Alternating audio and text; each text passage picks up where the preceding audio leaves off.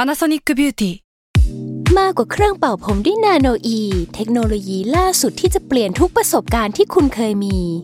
นาโนอีมอยส์เจอร์พลัสเพิ่มความชุ่มชื้นให้เส้นผมหลังใช้งานมากขึ้นถึง 18 เท่า พร้อมชะลอการเฟดของสีผมสำหรับคนชอบทำสีผม ดูแลความชุ่มชื้นทั้งเส้นผม หนังศีรษะและผิวคุณ Panasonic NA0J มีเทคโนโลยีนาโนอีที่ care only you แซลมอนพอดแคสต์มันสดอร่อย ทฤษฎีสมคบคิดเรื่องลึกลับ สัตว์ประหลาด ฆาตกรรม ความลี้ลับที่หาสาเหตุไม่ได้ เรื่องเล่าจากเคสจริงที่น่ากลัวกว่าฟิกชั่น สวัสดีครับ ผมยศมันประพงศ์ ผมธัญวัฒน์อิพุดม นี่คือรายการ Untitled Case สวัสดีครับ สวัสดีครับ ยินดีต้อนรับเข้าสู่รายการ Untitled Case อีกเช่นเคยครับผม ครับผม วันนี้เรามาอยู่กันใน EP ที่ 50 คุณจำได้แหละครับ เอ้ยผมจำไม่ได้ พี่โจบอกมา คือเราต้องบอกก่อนว่า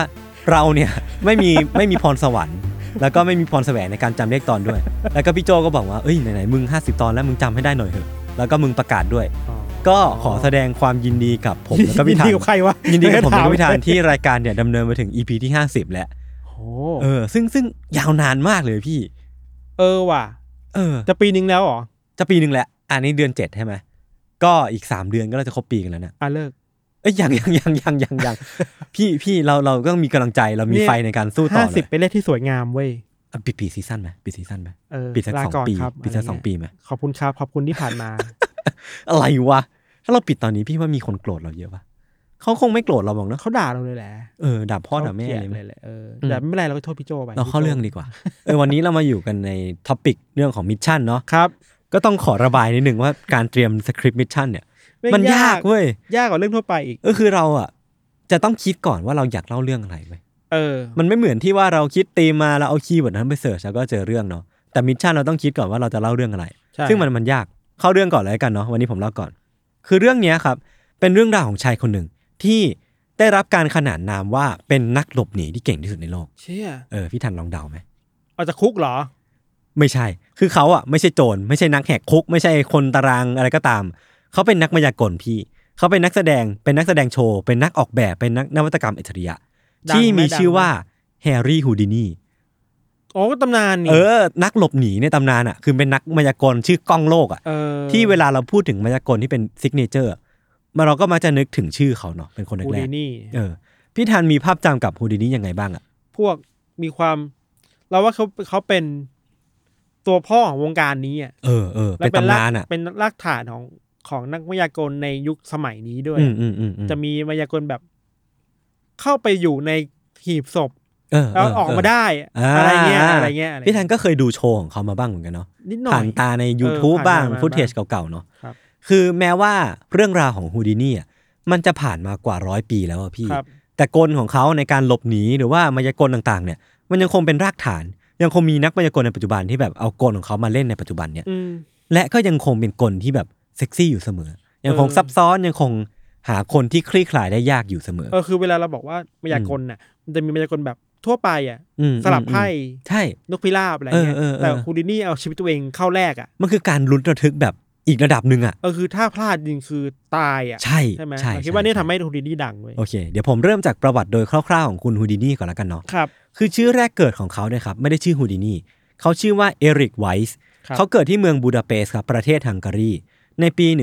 1874 คือเขาเกิดขึ้นมาในครอบครัวชาวยิวแห่งหนึ่งคือ มีพี่น้อง 7 คน อันนี้เดี๋ยวเราข้ามดีเทลไปแล้วกันเนาะ อืม คือเขาเนี่ยย้ายมาอยู่ที่รัฐวิสคอนซินสหรัฐอเมริกาในปี ครับ 1878 ตอนที่เขาอายุได้ 4 ขวบ แล้วก็เขาแล้วก็ครอบครัวเนี่ยใช้ชีวิตอยู่ในเมืองแอปเปิลตันก่อนที่จะย้ายไปอยู่ในนิวยอร์กอีกทีในอีก 4 ปีต่อมา อืม คือเขาเริ่มต้นแคเรียในการเป็นนักมายากลเนี่ยในปี 1891 ในวัยเพียง 17 ปีเท่านั้นเองอะพี่ทัน คือวัยที่เราม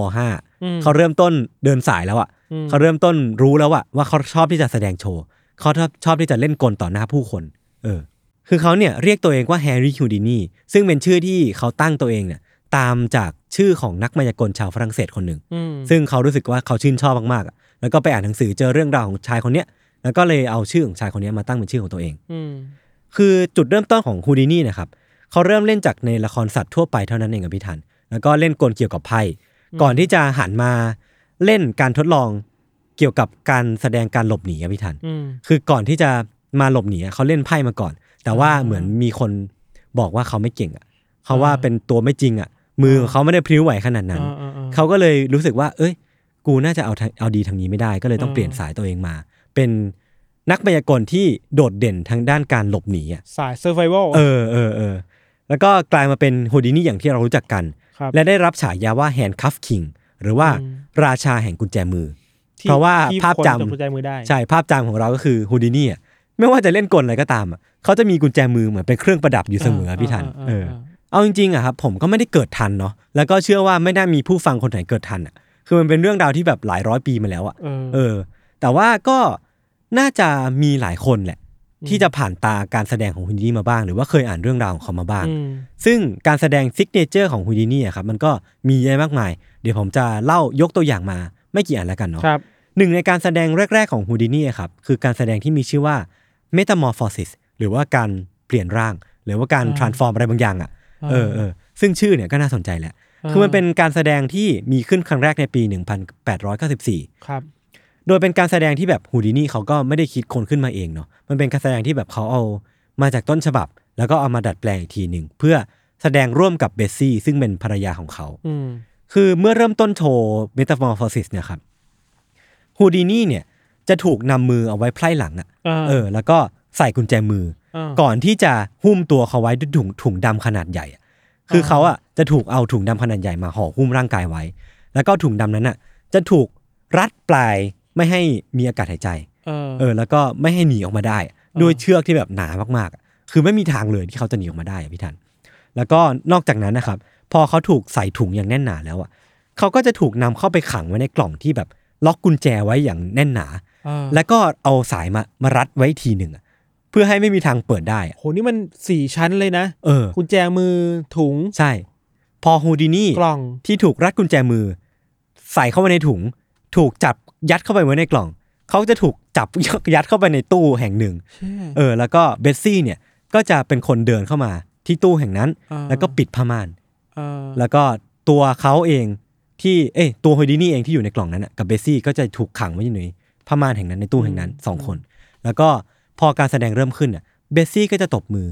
ครั้งหนึ่ง ครั้งที่สองพอตบมือครั้งที่สามเสร็จปุ๊บอ่ะผ้าม่านก็จะถูกเปิดออกขึ้นมาพี่ อืม แต่คนที่เปิดผ้าม่านออกมา ไม่ใช่เบสซี่ ฮูลินี่ คือฮูดินี่ เชี่ย เออ ผี ซึ่งไม่มีใครรู้เว้ยว่าเขาออกมาได้ยังไงอ่ะ ชี้ห่างมุมเนาะ เออเพื่อพอเปิดออกมาเสร็จปุ๊บอ่ะเขาก็สลับที่กับเบสซี่เรียบร้อยเลยอะ หมายถึงว่าไม่ได้แค่ออกมาอย่างเดียว คือ ใช่ เบสซี่เข้าไปอยู่ในนั้น ถูกต้องนั่นแปลว่าเวลาเขาเปิดกล่องขึ้นมา เขาก็จะเจอถุงอยู่ถุงหนึ่ง เออ แล้วก็เอาถุงนั้นอ่ะก็คือมีคนอยู่ข้างใน เออ พอเปิดถุงขึ้นมา เป็นเบสซี่ที่เอามือไพร่หลังแล้วก็รัดกุญแจมือ เชี่ย ไว้ เก่งว่ะ เออ มหัศจรรย์นะ เก่งว่ะ เออคือการแสดงเนี้ยมันใช้เวลาประมาณ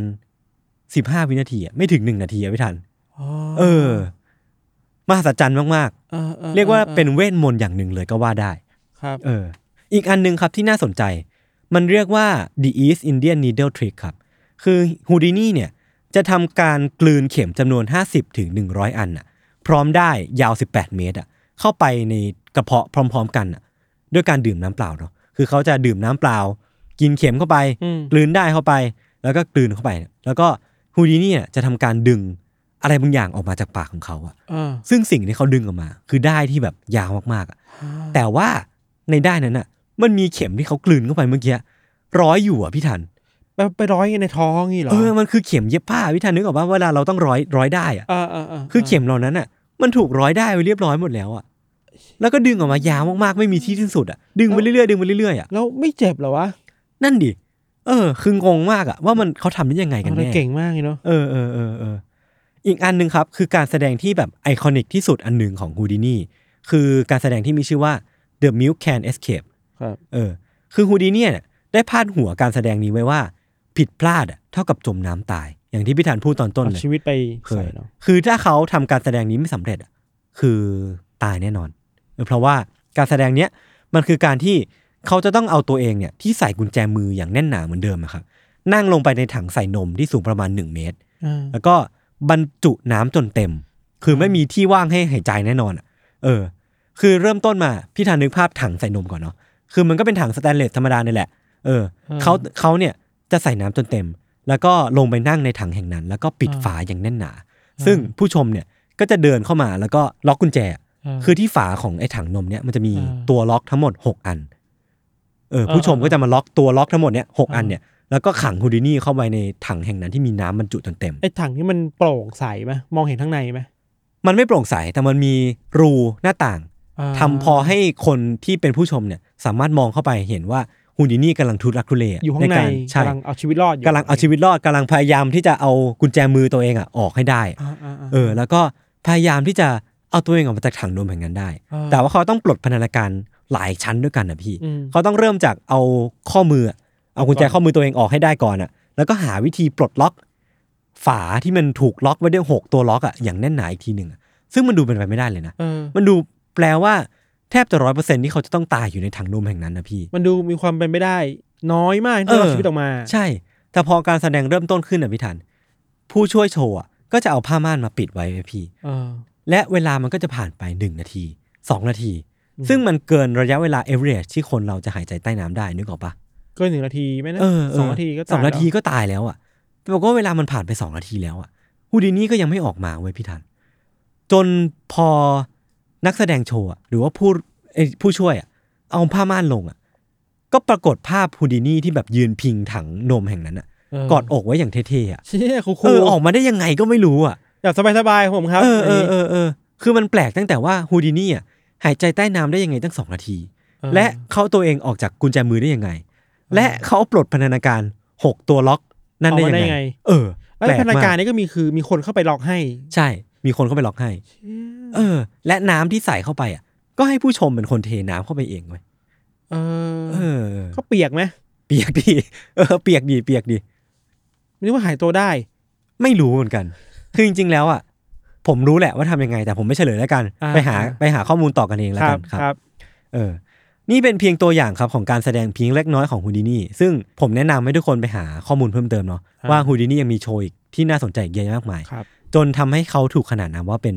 พ่อมดอัจฉริยะแห่งยุคสมัยหรือว่า อืม เป็นแฮนด์คัฟคิงอะไรก็ตามเนาะ อืม แต่ว่าแน่แน่แน่นอนครับ เนื่องเนื่องในธีมเนี้ยมันเป็นธีมเรื่องของมิชชั่นเนาะมันต้องมีจุดพลิกผันอะไรบางอย่าง อืม ที่ทำให้ฮูดินี่อะต้องเข้าไปสู่มิชชั่นที่มันยิ่งใหญ่มาก อืๆมและกลายเป็นจุดพลิกผันในชีวิตของเขาอะครับ ครับ จุดพลิกผันเนี้ยมันเกิดขึ้นเมื่อปี 1913 อืม ซึ่งเริ่มต้นจากการที่คุณแม่ของเขาที่มีชื่อว่าเซซิเลียไวส์เนี่ยได้เสียชีวิตลง และนั่นเองที่เป็นจุดเริ่มต้นของเรื่องทั้งหมดเนี่ยครับ ก่อนที่แม่ของเขาจะเสียชีวิตอ่ะ เธอได้พูดคำหนึ่งกับฮูดินี่ไว้ เป็นคำสุดท้ายก่อนสิ้นลมหายใจ เธอพูดความนั้นครับคือคำว่า forgive ให้อภัย ให้อภัย คือไม่มีใครรู้ว่าความหมายที่แท้จริงของคำว่า forgive อ่ะ หรือว่าคำว่าให้อภัยที่คุณแม่พูดไว้กับฮูดินี่คืออะไร อืมอืม แต่ว่าแน่นอนว่าคำนั้นอ่ะ มันประทับอยู่ในจิตใจของฮูดินี่ อืม ตั้งแต่ตอนนั้นเป็นต้นมา แล้วก็ไม่มีทางเสื่อมคลาย คือช่วงเวลาหลังจากนั้นนะครับ มันไม่ใช่ช่วงเวลาที่ง่ายสำหรับฮูดินี่สักเท่าไหร่ เขายังทำใจไม่ได้ จึงอยากที่จะหาวิธีพี่ ที่จะติดต่อกับคุณแม่อีกสักครั้งหนึ่งอะ ม เออ นั่นเองเป็นเป็นจุดเริ่มต้นที่ทำให้เขา เริ่มเดินทางไปยังหาร่างทรงต่างๆ เพื่อสอบถามว่าตอนเนี้ยแม่เขาอยู่ที่ไหน อาการเป็นยังไงบ้างสบายดีไหม ค้าง และ คาใจอะไร ใช่เขายังค้างคาใจว่าเอ้ยทำไมแม่ถึงพูดประโยคนั้นกับเขา อืมอืม และตอนเนี้ยแม่ในฐานะวิญญาณเนี่ยสุขภาพดีไหม สบายดีไหมลำบากอะไรหรือเปล่าเขาจะได้ช่วยเหลือได้เนาะ ครับ เออเหมือนยังทำใจไม่ได้แหละพี่ แต่ว่ายิ่งเขาไปหาร่างทรงแต่ละที่อะครับ ตัวเขาเองก็ยิ่งมีความเชื่อว่าร่างทรงทุกคนเนี่ย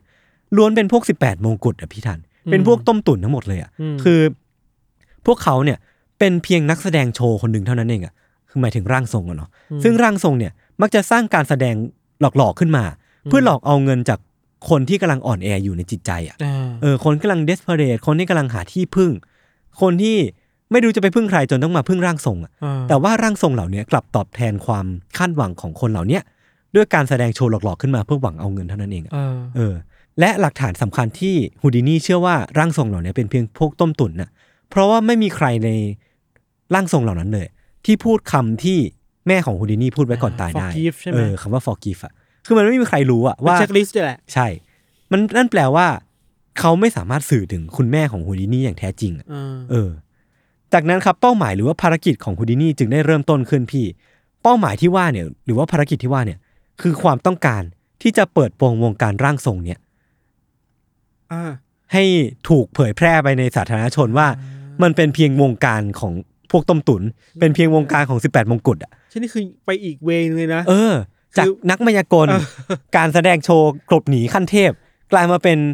หนึ่งในผู้ที่ทำภารกิจเปิดโปงร่างทรง เป็นโซเชียลมูฟเมนต์ไป เออแล้วกลายเป็นว่าผมก็ไม่รู้เรื่องนี้มาก่อนว่าฮูดิดี้เคยทำภารกิจเนี่ย แล้วก็ เออ เชื่อว่าน่าจะมีน้อยคนที่รู้เรื่องเนี้ยพี่ทัน เราคิดว่าพอพอเป็นเรื่องเกี่ยวกับแม่เองอะ เออเออเออ ความจริงจังเขามีอะ มันมีแพชชั่น มัมีแพชชั่นในการ ครับ อยากทำให้แม่แล้วก็แบบอยากทำลายวงการนี้มาหลอกฉัน เออเออ เรื่องแม่ เออ ฉันใช่ไหมอะไรเงี้ย ใช่ใช่ใช่ตลอดชีวิตที่ผ่านมาของฮูดิดี้อะครับ ครับ เขาเป็นมืออาชีพในการสร้างภาพลวงตาเพื่อหลอกลวงคนอยู่แล้วอ่ะ อืม มันเลยกลายเป็นว่ามันลงล็อกพอดีเว้ย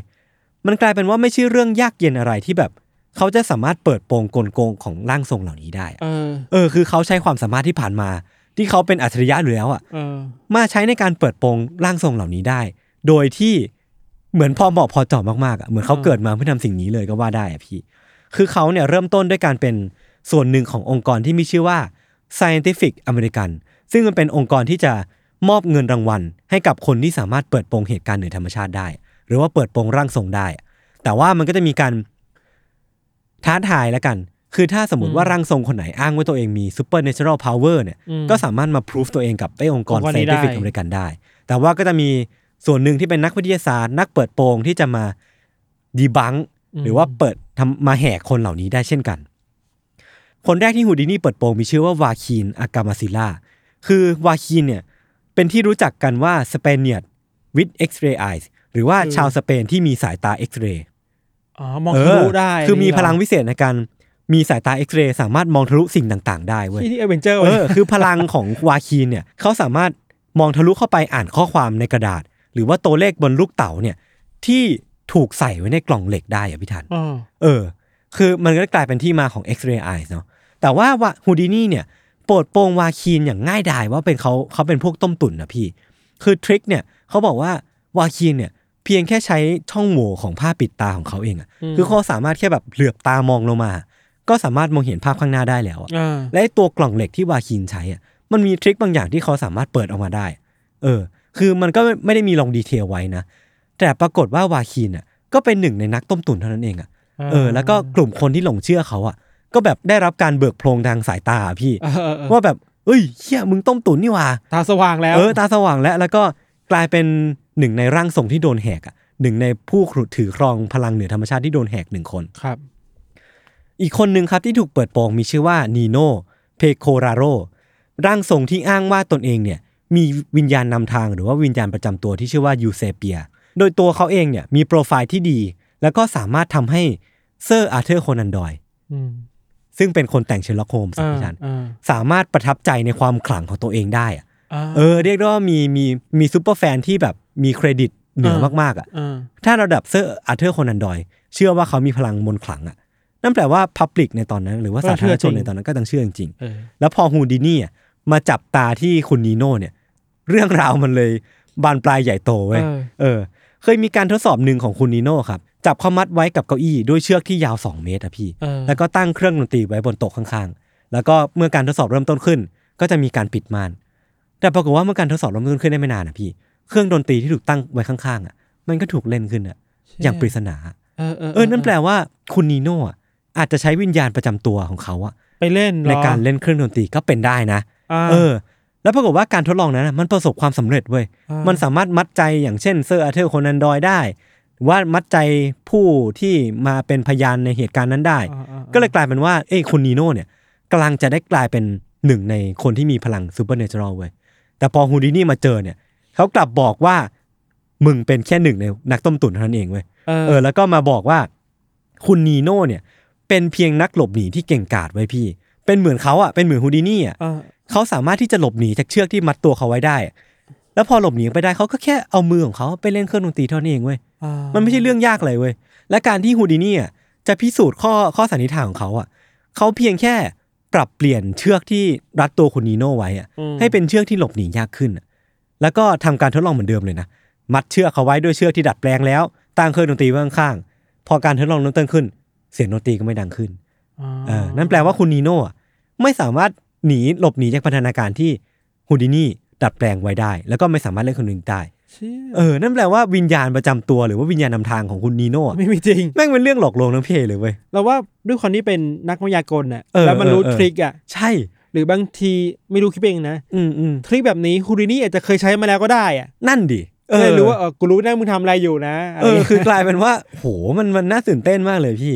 คือหลังจากวันนั้นนะครับเราก็ได้ต้มตุ๋นเพิ่มเข้ามาบนโลกหนึ่งคน ก็คือคนที่ชื่อว่านีโน่เนี่ย อ่า เออจริง ๆ แล้วอ่ะเขายังมีวีรกรรมที่แบบแหกพวกซูเปอร์เนเจอรัลพาวเวอร์เนี่ย ไว้อีกเยอะพอสมควรเลยพี่ ม ก็สามารถไปตามอ่านกันได้เนาะ ครับ รวมไปถึงความขัดแย้งของเขากับเซอร์อาร์เธอร์คอนันดอยด้วย คือท่านเซอร์แกเนี่ย เชื่อว่าฮูดินี่อ่ะเป็นร่างทรงที่มีพลังพิเศษอ่ะ อ่ จากการที่เขาสามารถหลบหนีจากพันธนาการได้อย่างเก่งกาจอ่ะพี่ อ่าอ่า ทำให้เซอร์อาร์เธอร์อ่ะเชื่อว่าฮูดินี่อ่ะน่าจะเป็นหนึ่งในร่างทรงที่มีพลังที่แบบ เออ เก่งมากๆอ่ะ เออ ถ้าเป็นชาแมนคิงคือมีโอเวอร์โซที่เก่งมากๆอ่ะ เออเออ เออ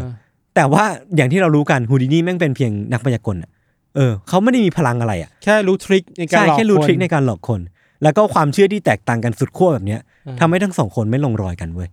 นี่เราเพิ่งรู้เนี่ยเขาเขาไม่ถูกกั เอน อเขาไม่ลงรอยกันขั้นหนักเลย ใช่เป็นดราม่าเรื่อง เออ สนุกดีนะ เออ น่า เป็นไปอ่านต่อว่ะ ใช่น่าไปอ่านต่อมากๆ แต่ว่าอย่างไรก็ตามครับ เรื่องเนี่ยมันดำเนินมาถึงจุดพีคเมื่อฮูดินี่เนี่ยไปแหกร่างทรงตัวจีดเข้าคนหนึ่งครับ คือร่างทรงคนเนี้ยมีชื่อว่ามีนามาจารีแครนดอนคือผมจะเรียกเธอว่ามาจารีแล้วกันเนาะ ครับ คือมาจารีเนี่ยเป็นร่างทรงแห่งบอสตัน ที่ถูกขนานนามว่า Blonde Witch of Lime Street คือเป็นร่างทรงที่แบบมีพลังเก่งกาจ อืม มีพลังเวทมนต์จนถึงขั้นถูกขนานนามว่าเป็นแม่มด ซึ่งน่าจะเป็นแม่มดฝ่ายดีแหละ คือเธอเป็นทำหน้าที่เป็นร่างทรง รับจ้างติดต่อกับโลกฝั่งวิญญาณกับโลกมนุษย์ เป็นตัวกลางที่จะเชื่อมโลกทั้งสองโลกเขาไว้ด้วยกัน แล้วก็รับนับเงินของคนเหล่านี้แหละมาเป็นสื่อกลางให้ อืม ตอนนั้นนะครับฮูดินี่เนี่ยได้ยินข่าวว่าทาง Scientific อเมริกันเนี่ยกำลังจะอนุมัติให้มาจารีเนี่ยกลายเป็นของจริงเว้ยกลายเป็นคนที่มีพลังเหนือธรรมชาติจริงๆอะ่ะ เออ เออซึ่งเขาอ่ะเนี่ยรู้ว่ามันไม่มี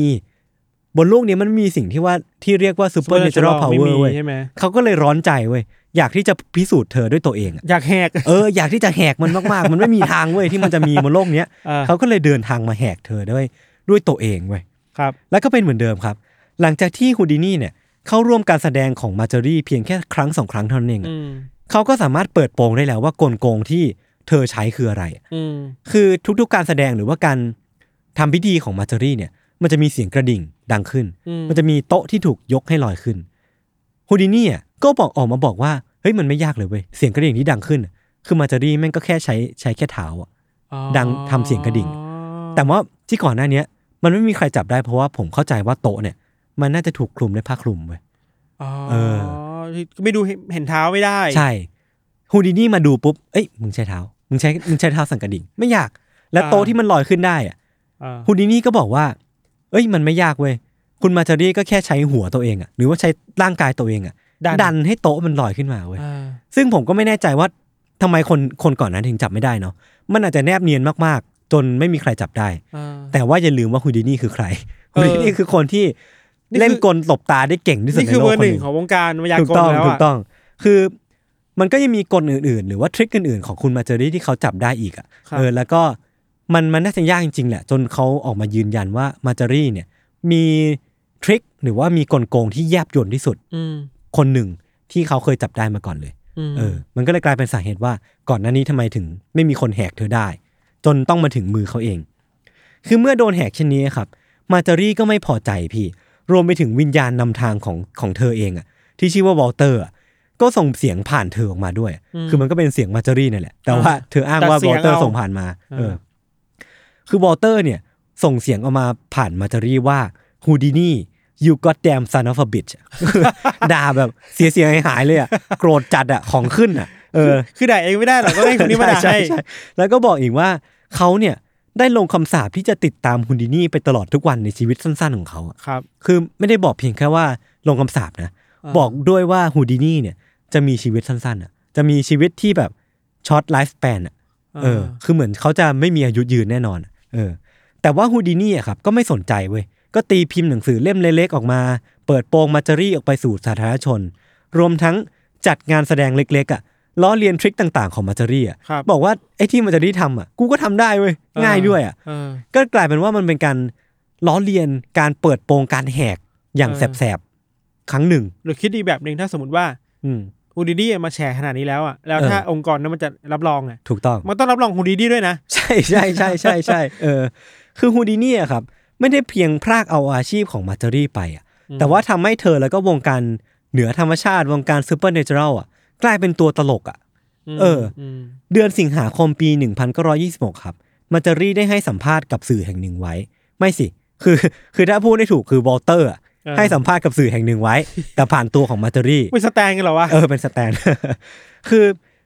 วอลเตอร์เนี่ยพูดผ่านเธอออกมาด้วยความโกรธแค้นว่าฮูดินี่เนี่ยจะตายในเวลาไม่ถึงปีเว้ย เออเออ คือออกมาสาบแช่งซ้ำเข้าไปอีกอ่ะ เออ เออ ต่อมาครับเดือนตุลาคมปีเดียวกันฮูดินี่ก็เสียชีวิตลง เออพร้อมสาบเหรอ ไม่รู้ไม่แน่ใจ แต่มีสาเหตุเสียชีวิตไหม ใช่ คือสาเหตุนะครับ มันคืออาการเยื่อบุช่องท้องอักเสบ จากอาการไส้ติ่งแตก เออ เออ สาเหตุเนี่ยมันซิมเ l ิลมากอะแล้วมันมันพิลึกพิลั่นมากจนจนผมงงว่าฮูดินี่อ่ะชายผู้ยิ่งใหญ่มากๆอ่ะตายด้วยสาเหตุนี้จริง ๆ หรือ คือสาเหตุคือถูกนักศึกษามหาวิทยาลัยอ่ะต่อยที่ช่องท้องซ้ำไปเรื่อยๆอะซ้ำไปเรื่อยๆซ้ำไปเรื่อยๆจนไส้ติ่งแตกอะแล้วก็เลือดที่ไหลทะลักออกมาจากไส้ติ่งแตกนะฮะ อืม มันไปกดทับทำให้เยื่อบุช่องท้องอักเสบจน เสีย อ ชีวิต วัยวะภายในของเขา เสีย พังแล้วก็ พัง เสียชีวิตลง ก็ก็อันตรายอยู่นะ เออ แต่ว่าเฮ้ยมันดูไม่เกี่ยวโยงกันอะคือจุดเริ่มต้นของการทะเลาะกันของสองคนของนักศึกษากับฮูดินี่อะ ครับ มันเริ่มต้นจากการท้าทายเพียงเล็กๆน้อยๆเท่านั้นเองกับพี่ทัน เออ คือนักศึกษาคนเนี้ยถามฮูดินี่ว่าเขาเชื่อในไบเบิลหรือเปล่า ออ เขาเชื่อว่าโลกใบนี้มันมีศาสนาคริสต์มันมีเจซัสหรือเปล่าหรือว่าอะไรก็ตามเนี่ย อืม แล้วเขาก็ถามว่าจริงหรือไม่ที่ว่าการต่อยที่ท้องของเขาเนี่ย การต่อยที่ท้องของฮูดินี่อ่ะไม่สามารถทำร้ายเขาได้ จากการที่เขาเป็นเอสเคปเปอร์มือทอง อ่า หรือว่าการที่เขาเป็นนักมายากลมือทองอะ เออ ทำให้เขามีพลังในการปกป้องตัวเองขนาดนั้นหรือเปล่า อืม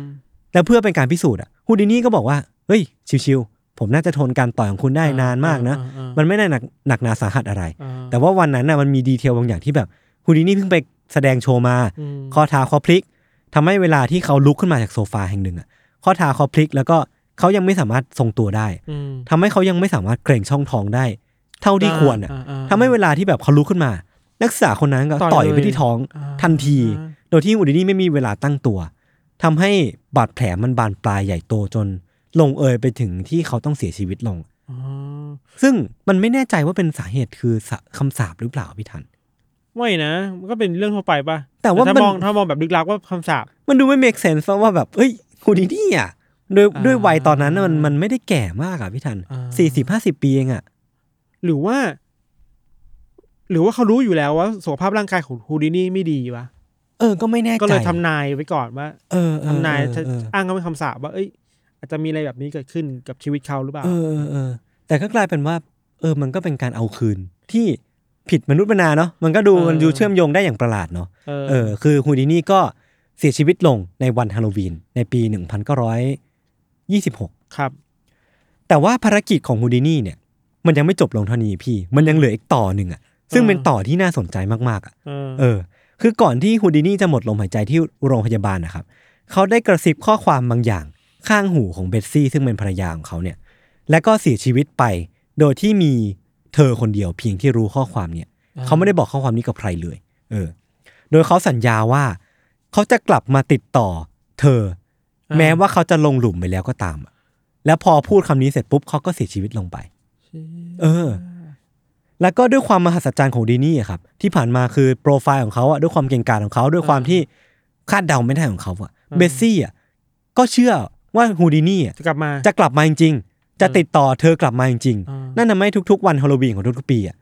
เธอจัดพิธีเชิญร่างทรงมา แล้วก็ อ่า คาดหวังว่าฮูดินี่อะจะติดต่อกลับมาผ่านร่างทรงนั้นอะ เออ แล้วก็พูดประโยคลับที่มีเพียงเขาสองคนเท่านั้นน่ะ รู้กัน ที่รู้เออแล้วก็พูดออกมา นั่นแปลว่าถ้ามันเกิดเหตุการณ์อย่างนั้นจริงๆอ่ะนั่นแปลว่าฮูดินี่อ่ะจะกลับมาสารต่อภารกิจที่เขาเคยพูดไว้กับภรรยาให้สำเร็จเว้ย อ๋อแต่เราไม่รู้ว่าภารกิจคืออะไร ใช่เราเรายังไม่รู้ว่าคำที่เขาพูดอ่ะคืออะไรเว้ย อ่า เออลึกลับมาก ใช่ลึกลับทั้ง เออ ตอนมีชีวิตอยู่ ๆ ใช่ ตายไปแล้วก็ยังลึกลับอยู่ เอ เนาะ อฮาโลวีนปีแรก 1927 ก็จัด 1928 ก็จัด ครับ จนกระทั่งปี 1929 วันฮาโลวีนครับ มีร่างทรงคนหนึ่งที่ชื่อว่าอาร์เธอร์ฟอร์ด มาหาเบสซี่ ในระหว่างที่ทำพิธีอะครับ เขาก็พูดอะไรบางอย่างออกมาแบบงึมงึมงำงำอะ เออ เขาพูดออกมาว่า โรสเบล แอนเซอร์ tail pre answer look tail answer answer tail ม มัน อง เป็น พูดมองพูด เออ มันเป็นคำคำแบบคีย์เวิร์ดอะคีย์เวิร์ดสั้นๆอะคีย์เวิร์ดสั้นๆที่เราฟังเองก็ไม่เข้าใจเว้ย ครับ แต่ปรากฏว่าเบสซี่อะที่ได้ยินคำพูดนั้นอะกลับสตันไปเลยเว้ย เออก ลับนิ่งนิ่งนิ่งไปแบบชะงักงันอะแบบเฮ้ย นี่มันคือสิ่งที่ฮูดินี่อะกระซิบข้างหูเธอไว้อะก่อนที่เขาจะเสียชีวิตอะและเนี่ยคือคีย์เวิร์ดที่เขาบอกไว้ว่าเขาจะกลับมาหาเธออีกครั้งหนึ่งอะและเนี่ยกลายเป็นว่าฮูดินี่กลับมาตามสัญญาจริงๆเขากลับมาทำภารกิจที่แม้ว่าเขาจะเสียชีวิตไปแล้ว เขาก็ต้องกลับมาทำให้สำเร็จให้ได้อะ เออ เป็นภารกิจสุดท้ายในชีวิตเขาอะ คือตับกลับมา เออกลับมาแม้ว่าตัวร่างกายของเขาอ่ะ จะอยู่ในหลุมไปถึง 3 ปีแล้วก็ตามอ่ะพี่ทัน ถ้าเชื่อว่าเรื่องวิญญาณนี้ ถู มั ก นมี ต้อง จริง ใช่ใช่ใช่ใช่เออ คือดีเทลของคีย์เวิร์ดอะพี่มันมีอีกเยอะ คือมันเป็นคีย์เวิร์ดที่เขารู้กันเองเพียง 2 คน2องสองสามีภรรยา อืม คำว่าโรสเบลเนี่ยเป็นเนื้อเพลงที่ฮูดินี่แล้วก็เบสซี่เนี่ยร้องในโชว์แรก ๆ ของพวกเขาที่แสดงร่วมกัน ครับ แล้วก็ตัว answer tail play answer เนี่ยมันเป็น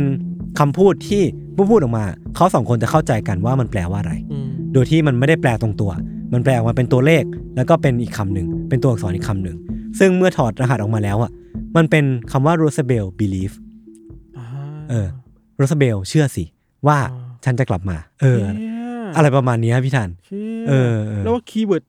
ของทั้งเรื่องทั้งหมดเนี่ยมันคือคำว่า belief จริงๆนะ ใช่ ไม่ว่าจะเป็น belief เองหรือว่า คำว่า forgive ของคุณแม่ของดีนี่เอง มันก็เป็น อ่า คีย์เวิร์ดที่แบบตีความได้หลายอย่างอะแล้วก็น่าสนใจมาก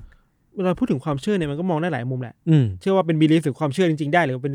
ความจริงจริงๆอ่ะ เออเออเออเออ ยากเหมือนกันเนาะ คือเรื่องเนี้ยครับมันน่าสนใจมากๆ แล้วก็อยากที่จะให้ทุกคนอ่ะไปตามอ่านดีเทลกันต่อเองเนาะ เออ ซึ่งมันมีดีเทลบางอย่างที่แบบบอกแหละว่า 80-90%น่าจะเป็นเรื่องเตรียมกันระหว่างเบสแล้วก็ฟอร์ด อืม ว่า เออเธออาจจะเป็นคนที่บอกรหัสลับไว้ก่อน ม เธอเคยออกมายืนยันแล้วครั้งหนึ่งด้วย แต่ว่าก็ออกมาแก้ต่างอีกครั้งหนึ่งว่า ครับ เอ้ยไม่ใช่เรื่องจริง เธอไม่เคยบอกเรื่องนี้กับฟอร์ดแต่ว่า อ่า ก็สุดท้ายแล้วก็ไม่มีใครรู้ความจริงพี่ ความ อ่า จริงก็ไม่เคยถูกตีแผ่ออกมา แล้วก็ทั้งคู่ก็เสียชีวิตไปแล้วอะก็ไม่มีใครรู้หรอกว่ามันเกิดอะไรขึ้น เออ เออเออก็ลองไปหาข้อมูลเพิ่มเติม มั กันน ก็ ได้ เป็นมิส t ต r y ที่น่าสนใจอีกอันเนาะ ใช่ใช่ใช่ใช่ เราพอเราพูดถึงเรื่องมายากลอะไรเงี้ย อืมอืม หนึ่งในเรื่องที่คนอยากรู้คือเบื้องหลังของมายากลเหล่านั้นนะ ใช่ใช่ใช่ แล้วคนที่จะดูดีที่สุดอะมันไม่ใช่ใครอื่นนะคือคนเล่นนี่แหละ ใช่ใช่ใช่ คือไม่ได้พูดถึงกรณีคนดีฮูดีนี่คือฮูดีนี่เนี่ยจะรู้ดีที่สุดแหละ เออเออ เพราะฉะนั้นเวลาเขาจะไปจับผิดใครอ่ะ อืม จะรู้ง่ายมากเลยเว้ยว่าไอ้ยทริคเนี่ยเคยลองแล้ว ใช่ใช่ใช่ ทำมินิใช่ไหมอะไรเงี้ย เออ มีมีรหัสตรงนี้ใช่ไหมอะไร อื เงี้ย ม เราคิดว่า เส้นแบ่งมันยากมากเลยนะเว้ยระหว่าง อืม นักมายากลกับ นักเวทมนต์ นักเวทมนต์เหล่านั้น แมมด น่ะ อะไรพวกเนี้ย จริงๆความจริงฮูดินี่ก็มีความเป็นคนแบบนั้นอยู่บ้าง อืม ผสมอยู่ใน อืม ตัวเองบ้างอะ ถูกต้อง จะไปจ้าใช่ว่าเขาไม่เหมือนกันก็ไม่ได้จะเหมือนกันก็ไม่ได้ขนาดนั้นมันคือแบบ เออ ในบางมุมอ่ะฮูดินี่ก็ใช้ฟังก์ชันแบบนั้น กับ หลอกลวง ผู้ชม คน เหมือนกันนะ เออ แต่อาจจะไม่ได้เชื่อเพื่อประโยชน์ที่แบบ เอาเงิน เอาเงินไปอ้างอ้างนู่นอ้างนี่ อ่าอ่าอ่าอ่า คือฮูดินี่ความเป็นพูดถึงเวทมนต์มันพูด เป็ ถึ น ง นักแสดง นักแสดงเอ ใช่ อ ใช่ อันนี้มันคือสปิริตชัว อืมอืม มันอิงกับความรู้สึกคน ความอ่อนไหว ความอ่อนไหว แ คนอันนั้นจะดู ขง แย่ไปหน่อย ครับ อะไรอย่างเงี้ยครับ อืมอืม มันมีช่วงยี่สิบปีที่แล้วพูดถึงเหมือนคนแก่มากเลย ว่ะ ไม่มีรายการหนึ่งเว้ยไม่รู้จะเคยดูไหม มันชื่อว่า Magic Secret Review อ่ะ ใช่ผมไปดูมา เอ้ยเมจิกเอ้ยอะไรวะมิลแคนของของฮูดินี่อ่ะผมก็ไปดูมาจากอันนั้นเว้ยว่าเขาทำยังไงกันแน่อะ คือคนที่ไม่เคยดูนะครับ มันเป็นรายการที่จะเป็นนักมายากลสวมหน้ากาก โคตรมัน สีดำ เออ แล้ว ใช่ใช่ ทุกเทปอะจะมาบอกว่า ไอ้มายากลแบบเนี้ย อืมอืม ผมทำได้ยังไงอ่ะ เออ แล้ว ใช่ แบบไอ้เฮียมึงทำได้จริงๆเหรอวะ เออ ใช่ใช่ บางอย่างมายากลเช่นแบบเอาตัวเองขังอยู่ในแท้งน้ำอ่ะ อืมอืม แล้วหนีออกมา อืม แล้วก็ไม่เคยรู้ทำได้ยังไง แล้วรู้จากรายการเนี้ย แล้วมันก็ง่ายกว่าที่คิดเยอะเลย มัน อะ ง่ายมันมันมีดีเทลอะไรบางอย่างที่เราลืมไปอ่ะ เออเออ แล้วแบบอ๋อตรง มัน นี้เองใช่ไหม มันแค่นี้เองอ่ะ แค่แบบแค่เนี้ย มันมีอันหนึงกูจำได้จำติดตาเลยมันมีทริคมายากลที่ทำให้ช้างหนึ่งตัว อือฮึ ช้างหนึ่งเชือกอ่ะ อ่าฮะ หายไปอ่ะจากเวที เออ อะ เออเออเออใช้กระจกปะใช่ไหม ไม่รู้อะไรบางอย่างแบบหูมึงทำได้ เออ ไงวะ เออคือผมจำจำครับคล้ายครับคลาว่าเขาใช้กระจกเว้ย หรือทริคแบบทำให้คนครึ่งท่อนน่ะ ไปเลื่อยคนครึ่งท่อน อ่า ทำยังไง ก็มีเฉลยอยู่ในนี้เหมือนกัน เออ อะไร อัน เงี้ นี้ ย ก็น่าสนใจ ใครสน เอ ใจลองไปดูได้ใน YouTube มันจะมีอยู่มั้ง อครับ ผมขอทิ้งท้ายตอนนี้ไว้แล้วกันว่า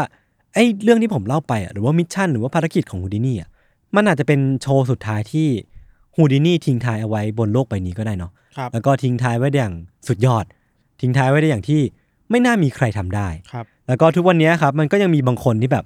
ทำพิธีทุกวันฮาโลวีนอะเพื่อที่คาดหวังว่าเขาจะได้พูดคุยกับฮูดินี่เจ้าพ่อแห่งการหลบหนี Escape King Handcuff King แล้วก็พ่อมดอัจฉริยะแห่งยุคสมัย เพราะว่าพวกเขาเนี่ยเชื่อว่าถ้าจะมีใครสักคนที่สามารถหลบหนีจากความตายได้อะ อืม ก็น่าจะต้องเป็นศิลปินแห่งการหลบหนีที่ดีที่สุดเก่งกาจที่สุดในบริษัทของมนุษย์ข้อก็คือเขานี่แหละ ครับ เออประมาณนี้ครับ ไว้พักฟังเบรกโฆษณาก่อนที่จะกลับมาฟังเรื่องของพิธันในเบรกหน้านะครับ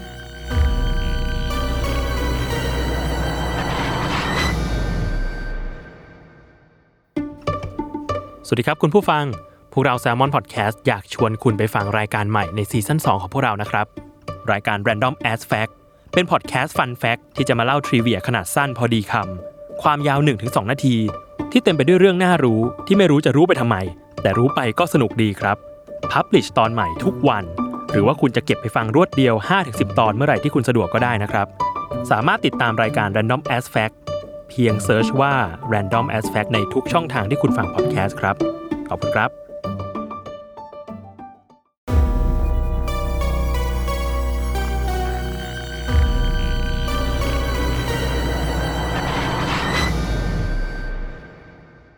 ครับเรื่องของเราครับเป็นเรื่องที่เกิดขึ้นในเกาหลีใต้ครับ เฮ้ยเฮ้ยฮ้ ไม่เคย อ เล่าก ฟัง ใน รื่อง เกาหลีใต้เลยว่ะ เอ้ยอยากฟังเรื่องเกาหลีผมเล่าเอ้ยเราเคยเล่าธีมเกาหลีไปตอนหนึ่งไง อ๋อแต่มันเกาหลี ที่ไม่อยู่ในเกาหลีอ่ะของเราเป็นลัทธิที่ไปตั้งอยู่ใน อ่าอ่า เกาะอื่น อ่า นะ เออเออ แต่นี่เกาหลีแบบ literally เกาหลีจริงๆเว้ย อือฮึ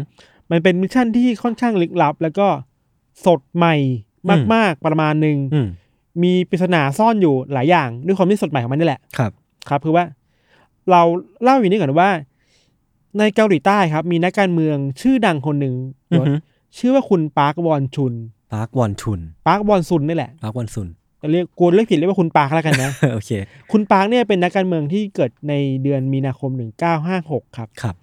ในยุคที่เขาเกิดเนี่ยมันเป็นยุคที่หลังสงครามเกาหลีเหนือเกาหลีใต้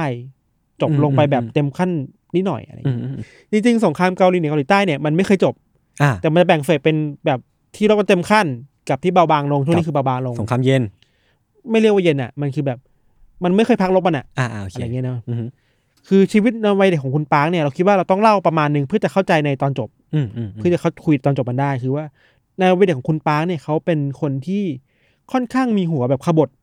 มากอ่ะ ม คือชอบเคลื่อนไหว อืม ต่อสู้ในสิ่งที่ไม่เป็นธรรมอะไรเงี้ยครับ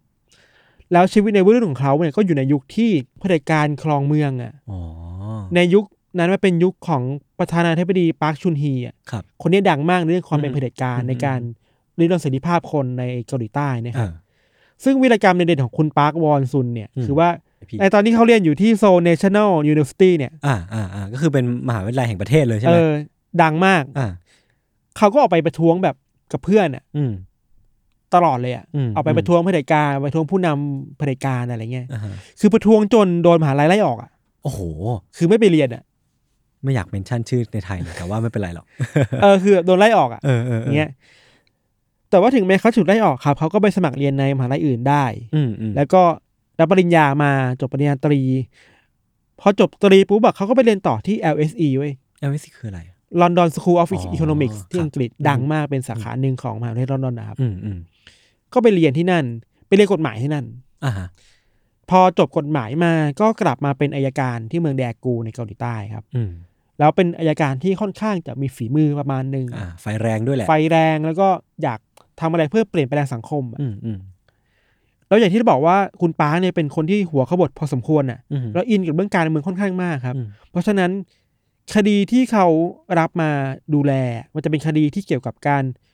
เคลื่อนไหวทางการเมือง อ่า ช่วยปกป้องนักสิทธิมนุษยชน หรืออา ฮะ ช่วยปกป้องนักเคลื่อนไหวในการที่ถูกรัฐบาลฟ้องร้องอะไรเงี้ย อืม เขาจะช่วยดูแลเรื่องนี้ให้อะไรเงี้ยครับขณะเดียวกันเนี่ยคุณปาร์คเองก็ทำงานเรื่องแบบสิทธิมนุษยชนอยู่ในเกาหลีใต้ด้วย เออเออดูเป็นคนที่แบบใส่ใจเรื่องสังคม เอ ดี อ มากเล อิ ย น อะ อินกับสังคมแล้วเข้าใจว่าเกาหลีใต้ในช่วงหนึงมันก็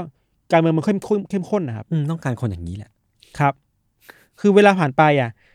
พอนอกจากทำงานเป็นทนายความหรืออายการแล้วอ่ะ อือฮึ คุณป้าร์คเองก็ขยับขยายหน้าที่เว้ย จากเดิมที่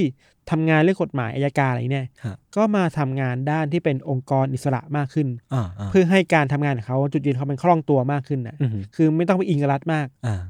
อิสระมากจะได้เคลื่อนไหวเพื่อกับประชาชนได้อะไร เป็น เงี้ย ฝ่ายเป็นคนกลาง สามารถ ด้วยด้วย วิพากษ์ได้ทั้งสองฝ่า เอย อเออเออไอสิ่งที่เขาทำคือมีทั้งการตั้งมูลนิธิที่ต่อสู้กับปัญหาเรื่องคอร์รัปชันในเกาหลีใต้ครับ อ่าฮะ อย่างที่รู้กันว่าเกาหลีใต้เองในยุคหนึ่งมันก็มีปัญหาเรื่องคอร์รัปชันที่รุนแรงมาก อืม หนักมากครั้งหนึ่งใน อืม เอเชีย แล้วก็สุดท้ายเขาก็แก้ไขมาได้เนาะ อืม นอกจากนั้นคุณปาร์คเองก็เป็นหนึ่งในคนที่ร่วมกับองค์กรที่จับตานโยบายรัฐบาลน่ะ อ่าฮะ ที่แบบเอ้ยรัฐบาลจะออกกฎหมายที่มันลดเสรีภาพคนหรือเปล่า มันคือฝ่ายค้านอิสระอะไรอย่างงี้ปะ เราคิดว่าเป็น NGO อ่ะ อ๋อ NGO ในบ้านเรา ฮะ ที่แบบทำงานดูจับตา อ่า เป็น อ่า watch dog อ่ะ เออ ประมาณนั้นนะครับ เออ คือพอเล่าเรามาถึงตรงเนี้ยยศน่าจะเห็นภาพว่าคุณปาร์คเองก็เป็นแบบเป็นไฟเตอร์ประมาณหนึงอะ เออผมอยากรู้รูปประพันธ์สันฐานเขาอ่ะพี่ เขาเท่มากเลยเว้ย หรอเขาใส่แว่นปะ ไม่แน่ใจ เหรอแต่เขาเท่ใช่ปะ เท่เท่เท่ เออ มีใครเคยดูเรื่องซีรีส์เกาหลีอ่ะจะพอเป็นหนึ่งภาพอายการที่เท่ๆอ่ะ อื้อหือ จะเป็นแบบเนี้ย อืมอือื มีความเป็นฟังซีมกมากเลยอะไรเงี้ย เออ อะไรเงี้ย ซึ่งคุณปาร์คก็อย่างที่เราบอกเป็นไฟเตอร์ประมาณหนึ่งเนาะ ครับ คือกล้าสู้ กล้าตรวจสอบรัฐบาล แล้วก็กล้ากล้าเปิดหน้าแรกกับพวกคนที่มีอิทธิพลในเกาหลีใต้อะไรเงี้ยด้วยความที่คุณปาร์คเองก็จริงจังขนาดนี้ จุดยืนชัดเจนมาก คนก็รักอ่ะ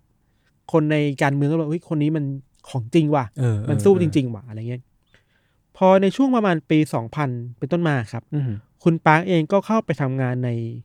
เป็นทนายความในคดีสำคัญหลายอย่างเลยเว้ย อืม เช่น คดีเกี่ยวกับการล่วงละเมิดทางเพศ ผู้ อืม หญิง อืม รวมถึงการเคลื่อนไหวในสังคม เพื่อเรียกร้องสิทธิความเป็นธรรมให้กับคอนฟอร์มบูเมน อือหือ ของเกาหลีใต้อะ อืม ที่แบบในช่วงสงครามโลกที่ถูกญี่ปุ่นลุกลานมาแล้ว อืมอืม มีผู้หญิงที่แบบถูกทารุณอะไรนี่ อื เนาะ อฮึ คุณปาก็แบบออกมาเรียกร้องว่า อืม เอ้ยควรควรจะได้รับความเป็นธรรมมากกว่านี้ เออ อะไร เออ เงี้ย เออ คือโคตรแอคทีวิสต์เลยเว้ย ชอบว่ะ จริงจังมาก อืม พอมาถึงปี 2011 อือหือ คือเขาก็ทำงานอย่างนี้มาเรื่อยๆใช่ป่ะ ครับ จุดยืนชัดเจนมาก เขาก็พลิกผันตัวเองเว้ยจากอิสระ ก็มาลงรับเลือกตั้งเป็นผู้ว่าการเมืองโซลอะในฐานะผู้สมัครอิสระเว้ย ครับ แต่ก็มีรัฐบาลสนับสนุนไม่แน่ใจรัฐบาลหรือมีพรรคบางอื่นพรรคสนับสนุนก็แบบอ้อมๆอะไรเงี้ย อืมอืม แต่ว่าลงในนามอิสระของตัวเอง อือหือ แล้วชนะด้วยเว้ย เหรอ ด้วยโปรไฟล์ที่ดีมากเท่มาออกคือ เลยะ คือโปรไฟล์นี่แบบโห คือ แรงเอสอ่ะ คือถ้าไปดูในโปรไฟล์ชีวิตเขาอะแบเอบอ โหบูเลตเยอะมาก เลย บูเลตแบบทำอะไรมาบ้าง ต่อสู้อะไรมาบ้าง สู้ใครใครมาบ้างอะไร ไม่เรียกเงี้ย ว่าเขียนเรซูเม่หน้าเดียวไม่หมดเนอะ เออแล้วแบบสุดไม่ดีมากอะ อืมอืม แบบแรงเอสเอสอะไรเงี้ยครับพอเขาชนะรับเลือกตั้งก็ได้เป็นผู้ว่าการเมืองโซลมาตลอดครับ ครับ แล้วก็ได้รับคะแนนนิยมจากคนในโซลมาเรื่อยๆเลยอะ อือหือ แล้วเขาสร้างสถิติเว้ยเป็นนักการเมืองคนแรกที่ชนะการเลือกตั้งผู้ว่าโซลอะสามสมัยติดอะ โอ้โหก็ตั้งแต่สองพันสิบเอ็ดเป็นต้นมาเนี่ย เออถึงตอนเนี้ย เออ สามสมัยติดอะชนะตลอดอะ เออน่ คือแปลว่าคนโซลักเขามากอะอะไร ดี เงี้ย เนาะ แต่ว่าเรื่องที่มันพลิกผันจริง ๆอะมันเพิ่งเกิดขึ้น เมื่อสองวันที่ผ่านมานี่เอง ฮะเดี๋ยวนะ แปดแปดเก้ากรกฎาคมที่ผ่านมา เอ้ย นี่เอง นี่ อะ เพิ่งสดสดๆร้อนๆเลยเหรอ คือว่า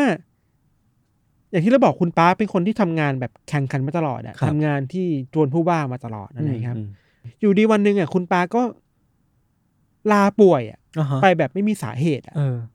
แล้วลางานทุกอย่างของตัวเองออกหมดเลยอะ ฮะ คือสเกจด้วยตัวเองอะ เออ แคนเซิลหมดเลยอะ เฮ้ยผิดวิสัยเนาะ นอกจากงานที่เป็นในฐานะผู้ว่าแล้วอะมันจะมีแคนเซิลงานที่คิวที่เขาต้องไปประชุมร่วมกับประธานาธิบดีด้วยซ้ำอะ อืมอืมอืม เฮ้ยนี่คือ คนที่คุณไม่คุยนี่คือผู้นำระดับหนึ่งของประเทศนะ เออ ต้องไปคุยด้วยนะ ต้องไปมีตติ้งด้วยนะแคนเซิลอะ คือถ้าเป็นม e ติ้งคือเป็น priority แบบ ท็อปแล้วอะ ศูนย์เลยอะ เอาที่สำคัญคือว่าด้วยความที่โปรไฟล์คุณปาร์คดีมากครับ อืม ทางแวดวงการเมืองเกาหลีใต้ก็จับตากันว่า เกิดอะไร เฮ้ย ขึ้น คุณปาร์คนี่แหละอาจจะเป็นแคนดิเดต อ๋อ ประธานาธิบดีคนใหม่ก็ได้ เออ คือโปรไฟล์ดีคือกลุยทางมาแล้วอะ เออ มี เออ ความเป็นไปได้สูงมากว่าพรรครัฐบาลอยากจะชวนเขาไป หรือพรรคฝ่ายค้านอยากจะดึงเขาไป เออ หรือว่าเขามีแนวโน้มสูงว่าอาจจะลงสมัครรับเลือกตั้งอะ เออ แล้วมีแนวโน้มว่าอาจจะได้รับด้วยซ้ำอะ ออฮะ เป็นหนึ่งในแคนดิเดตแล้วกัน อ่าฮะ ครับ แต่ว่าอยู่ดีก็หายตัวไปอะ อืม ไม่ไปไปแคนเซิลงานไม่ไปคุยกับประธานาธิบดีแบบที่ที่เป็นท็อปเทียร์ของโลกของ อืมอืม การเมืองโซลอะไรเงี้ยครับ อืม คือที่เราไปหาข้อมูลมานะ มันมีคนที่เห็นคุณปาร์คออกจากที่ทำงานในวันนั้นน่ะ อืม คือประมาณสิบเอ็ดโมงเว้ย อ่าฮะ คุณปาก็แต่งตัวธรรมดาใส่เชิ้ตอะไรเงี้ยแต่ใส่หมวกสีดำ อืม แต่ที่แปลกไปคือว่าเขาอะสะพายเป้แบ็คแพคใบหนึ่งอะไป เออ ด้วยเว้ย เฮ้ย แล้วเรียกรถออกไปอะไม่ได้รถส่วนตัว อ้าว เฮ้ย คือแคชชัวมากเหมือนจะออกเดินทางไปที่ไหนสักที่หนึ่งอะ อ่าฮะ แล้วเวลาผ่านไปถึงตอนเย็นไม่กี่สิบเอ็ดโมงใช่ปะ อ่า ตอนเย็นน่ะ ที่บ้านเองก็จับสัญญาณมาแปะว่า เอ้ย คุณป้าไม่กลับบ้านอ่ะ เออ ไม่ได้เอารถไป เออ แบกกระเป๋าที่เป็นแบ็คแพคไป ที่ทำงานก็ไม่ไป อืม แคนเซิลงานกับพนาธิบดีอะไรเงี้ย เฮ้ยน่าสนใจ แล้วลูกสาวคุณป้าก็ไปเจอจดหมายฉบับหนึ่งที่คุณป้าอะทิ้งไว้ที่บ้าน เออเออ เราไม่ได้เจอเป็นจดหมายแต่เป็นข้อความอะไรบางอย่างเป็น voice message อะ อืม แต่ว่าตามรายงานเนี่ยเขาไม่บอกว่ามันคือ message อะไร อืม คือค่อนข้างแบบดูแลเรื่อง privacy ประมาณนึงอะ เออ เกาหลีใต้ค่อนข้างเข้มงวดเรื่อง privacy เนาะ อืม แต่บอกได้ว่าคุณป้าทิ้งข้อความอะไรบางอย่างไว้ให้ลูกอะ อืม ซึ่งทำให้ลูกกระวนกระวายใจมากอะ เออเออเออนั่นต้องเป็นข้อความที่แบบโอ้โหไม่ดีแน่เลยอะ อาจจะมีลางๆว่าจะลาไปไหนหรือเปล่า อ่า อะไรเงี้ยลูกลูกสูสูงไม่สบายใจแล้ว ครับ ได้ข้อความนั้นมาครับ ลูกก็ลูกสาวคุณป้าก็พยายามจะติดต่อคุณป้าโทรไป อืม ก็ไม่ติดโทรไป อืม กี่รอบก็ไม่ติดสัญญาณไม่มีอะไรเงี้ยสุดท้ายก็เลยแจ้งตำรวจให้ช่วยตามหาเว้ย อืม ทีเนี้ยมันเลยเป็นข่าวใหญ่มากเลยเพราะว่า คุณป้าคือผู้ว่าเมืองอ่ะ เออ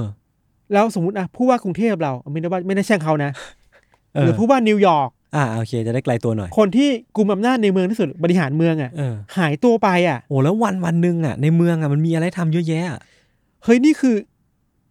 ว่าที่แคนดิเดตประธานาธิบดีเกาหลีใต้ด้วยซ้ำอ่ะ หายไปไหนไม่รู้ หายตัวไปไหนสุดท้ายคือข่าวใหญ่มากเว้ยทุก อืม ช่องแบบตัดเบรกกิ้งนิวว่า อืม เอ้ยผู้ว่าหายไปนู่นนี่นั่น เออเออนี่ไม่รู้เลยอะเนี่ย ตำรวจก็ตามหากันแบบใหญ่มากอะมันเลยกลายเป็นมิชชั่นในการตามหาตัวคุณปาร์คเว้ย เออเออเออ ตามรายงานข่าวเขาบอกว่า ตำรวจเริ่มต้นมิชชั่นนี้จากการไปแกะรอย ม กล้องวงจรปิดอะ อืม ถึงรู้ว่าคุณคุณป้าออกจากออฟฟิศ อืม กี่โมง อืม ใส่ชุดอะไรได้แท็กซี่ไปไหน อืม แล้วก็ค่อยเกาะแกะรอย อ่า กล้องวงจรปิดอะจากแท็กซี่อะคันนั้นนะ อ่าอ่า ไปเรื่อยๆอะ อ่า ไม่รู้ว่าอ๋อไปชานเมืองว่ะ เออเขาเดินทางไปทันเมือง ชานเมืองโซลอะใครไปเคยไปเกาหลีใต้จะรู้ว่าโซลมันมีความใกล้ๆกับป่าเขาประมาณหนึงอะ อ่าอ่าอ่า ใช่ป่ะ เออ มันจะมีย่านชานเมืองนี่มันมีเนินเขาเยอะๆ อืม มีต้นไม้เยอะเป็นสวนเยอะๆอ่ะ คุณปาร์คไปอยู่แถวนั้นน่ะ อืมพูดแล้วอยากไปเลยอะ แล้วก็ แต่ก็ไม่รู้ว่าเป็นเป็นเพราะอะไรเว้ย อืม ไม่มีข้อผิดปกติอ่ะ อืม อยู่คนเดียวอ่ะ คืออยู่คนเดียว ใช่ เฮ้ย คือลงคนเดียวเดินไปไหนคนเดียวอ่ะ เฮ้ย นี่คือผู้ว่านะ เชี่ยอะไรวะเนี่ย คือเนี่ยตำรวจก็ตกตกตกใจเว้ยมันเกิดอะไรขึ้นน่ะ เออ แต่ว่ากล้องวงจรปิดมันก็ตามแกะรอยได้แค่ประมาณหนึ่งอ่ะ อ่าฮะ มันก็แกะเราได้ไม่สุดทางอ่ะ เออ สุดท้ายแล้วคือเขาใช้วิธีการที่ไปแกะรอย จากสัญญาณโทรศัพท์ สุดท้ายที่คุณปาร์คใช้อ่ะ อืม คือโอเคแหละ สัญญาณโทรศัพท์มันไม่สามารถดีเทคได้ตลอดเวลาถูกป่ะ อ่า มันแต่มันก็ถ้ามีการโทั่วเข้าโทั่วออกก็จะรู้ว่า ครั้งสุดท้ายอ่ะ อ่าสิกแนล เครื่องนี้อยู่ไหน อ่า เขาพอไปเจอได้ว่า โอเค อืม อยู่ไม่ต่างจากที่จุดที่ลงรถเท่าไหร่อะไร อ่า เงี้ย ก็คือยังอยู่แถบชานเมือง ชาน อยู่ เมืองอยู่ในป่า อ่า อะไรเงี้ยครับ ภาพข่าวคือว่าในตอนเนี้ยมิชชั่นเนี้มันยิ่งใหญ่มากเลยเว้ย อ่าฮะ มันมีตำรวจที่รวมกำลังกว่าห้าร้อยหกร้อยคนน่ะแทบทั้งแบบสถานีเนยนะหลายสถานีมาก เออ เพื่อมาตามหาคุณปาร์คอะ สมควรพี่ ตามหาผู้ว่าที่หายตัวไป ค ใน น ป่า ใหญ่คนโต แคนดิเดตนายกในอนาคต นอกจากมีตำรวจแล้วครับยังมีโดรนอ่ะ โอ้โห คือเอาเอาเอาเอาบินอ่ะ เออ เพื่อดูว่าในป่าหรือเนินเขาอ่ะ เออ มีคนอยู่หรือเปล่าอ่ะ เออแล้วเป็นไงบ้างอ่ะ แต่ตอนนั้นยังหาไม่เจอเว้ย เออน อกจากนั้นยังมีเอา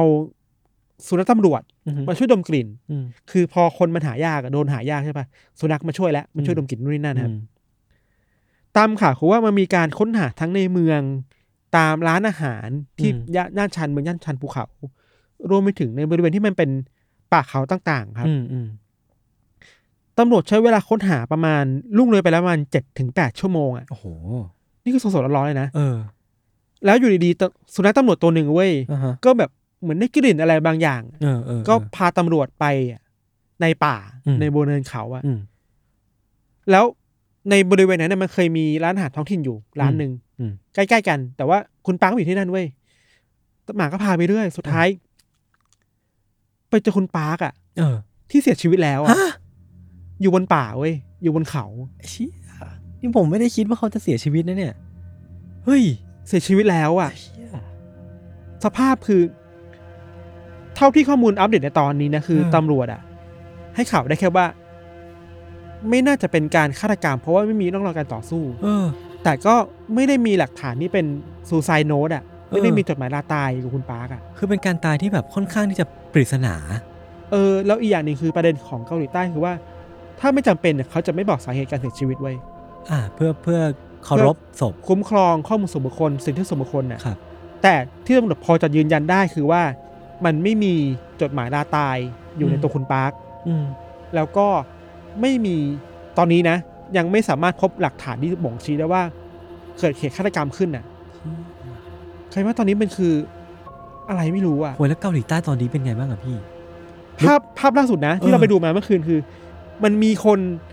ชาวบ้านจำนวนหนึ่งหลายร้อยคนน่ะ เออเออ ไปที่โรงพยาบาล อ่าฮะ ที่คิดว่าคุณปาร์กอะถูกพาร่างคุณปาร์กไปอยู่ที่นั่นน่ะ อ่า แล้วมีคนตะโกนว่า I love you คุณปาร์กอะ อืม ฉันรักคุณนะฉันรักคุณนะ อ่าขนลุกอะขนลุกจริง คือทุกคนไปรอหน้าโรงพยาบาลเพื่อรอ เออ ว่าตำรวจจะมาแถลงข่าวเมื่อไหร่ว่าคุณปาร์คเป็นยังไงบ้าง อ่าฮะ หรือเรื่องนี้มันเกิดอะไรขึ้นกับคุณปาร์คกันแน่อะไร เอ เงี้อยทุกช่องคือแบบตัดเข้าเบรกยิ่งนิวแล้วตอนเนี้ย อืม เราคิดว่าตอนที่เราคุยเรื่องนี้อยู่อะ ก็น่าจะ สื่อเกาหลี มี ใต้ก็ยังรายงานอยู่ว่านี่คือ ความคืบ ข่าวใหญ่ หน้า ว่าเฮ้ยนี่คือผู้ว่าแล้วคนดิเดตประธานาธิบดีอะ เออ กำเสียชีวิตไปแบบลึกลับอะ โอ้โห สนุกว่ะ แต่ มันก็ ว่า คือมันมันนึกภาพว่าถ้ามันเป็นที่ประเทศเราอะมันคงเป็นข่าวใหญ่แบบใหญ่โตมากเลยอะ ใช่คนคนดังในทางการเมือง เออ ดังมากหายตัวไปแล้วเสียชีวิตในป่าครับ อืมอืม แต่ว่าในช่วงนี้เนี่ยนะมันก็โอเคแหละมันเราไม่สามารถพูดได้ว่าเขาเสียชีวิตเพราะอะไรถูก อื ป่ะ มอืม แต่มันก็พอจะมีบทวิเคราะห์ หรือมีการมองถึงความเป็นไปได้อยู่หลาย ๆ ข้อนะครับ อืม อันนี้เราจะขีดเส้นใต้ไว้ตัวใหญ่ ๆ เลยว่า เราหยิบข้อมูลมาจากสื่อที่มันน่าเชื่อถือได้นะ ค่ะ ที่เขาวิเคราะห์กันผ่านสื่อต่างๆ ใน ครับ ระดับนานาชาติ อ่า ระดับเกาหลีใต้อะไรเงี้ย ครับ แต่เราจะไม่ฟันธงอะไรทั้งสิ้นเว้ยเพราะเราไม่ อ่า สามารถพูดได้ โอเคเป็นแค่การโปรยแฟกต์เฉย เออในแฟกต์ที่เซนเดนกับวอชิงตันโพสเขารายงานนี่คือใหญ่มากระดับวอชิงตันโพสรายงานอ่ะ ๆอ่า เขาได้งานประเด็นหนึ่งคือว่า ก่อนหน้าที่คุณปาร์คจะเสียชีวิตแล้วอะครับ อืม มันมีเหตุการณ์ที่อดีตเลขาคุณของคุณปาร์คอะ อ่าฮะ ไปแจ้งความกับตำรวจ อ่ะ ว่าคุณปาร์คอะไปคุกคามทางเพศเธอไป ชี้ ก่อนหน้าที่คุณปาร์คหายตัวไปหนึ่งถึงสองวันอะ อ่าฮะ ซึ่งไทำรายน่าสนใจว่า มันเป็นเหตุการณ์ที่ส่งผลถึงกันหรือเปล่านะ อืมอืมอืมอืม จากการไปแจ้งความว่ามันจะมีคดีที่คุณปาร์คถูกแจ้งว่าคุกคามทางเพศคนอื่นอะ อืม แล้วคุณปาร์คหายตัวไปอะ อืม สมมติว่าแจ้งความในวันพุธพฤหัสคุณปาร์คหายตัวไปวันศุกร์คุณปาร์คเสียชีวิต โห เออมัน มั มัน นโหด เกี่ยวข้องกัน มันพูดยากว่ะ มันพูดยากมัน คือ แต่มัน เออ ไทำลายมันเรียงกันได้แบบนี้อ่ะ คือมันถ้าสมมติว่าเราเป็นตำรวจอะเราก็จะคิดว่าไอเนี่ยคือหลักฐานที่สมควรแล้วล่ะ ที่จะไปลงแรงต่อว่ามันคืออะไรกันแน่มัน เออ มีอะไรอยู่เบื้องหลังกันแน่ เออเออ ม แต่ว่ามันก็มีข้อน่าสังเกตด้วยเหมือนกันนะครับ โอเคแหละแม้ว่าเลขาคุณปาร์คจะแจ้งความ อืม แล้วก็มีเข้าใจว่ามีอีกบางคนด้วยเหมือนกันที่แจ้งความในคดีนี้ด้วยเหมือนกันว่า อืม เคยเจอมาอะไรเงี้ย แต่อดีตที่ผ่านมาเปล่าคุณปาร์คเราลืมเล่าไปอย่างหนึ่งว่า คุณปาร์คเป็นคนหนึ่งที่เคลื่อนไหวในเรื่องมีทูในเกาหลีใต้ด้วยอะ อ่า ก็คือความเท่าเทียมทางเพศ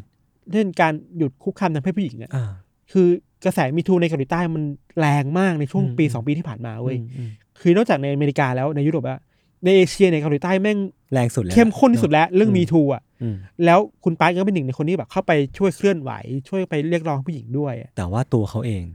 ถ้าถ้ามันเป็นไปตาม อ่า ข้อ โอเค หา โอเคอินเคสว่า มันก็ดูคอนทราสต์กันประมาณหนึ่ง ก็จริง มันเป็นที่ถกเถียงกันอยู่ว่าเอ้ยมันเกิดขึ้นแน่นะ อ่าอ่า ในอีกข้อสังเกตหนึ่งคือว่า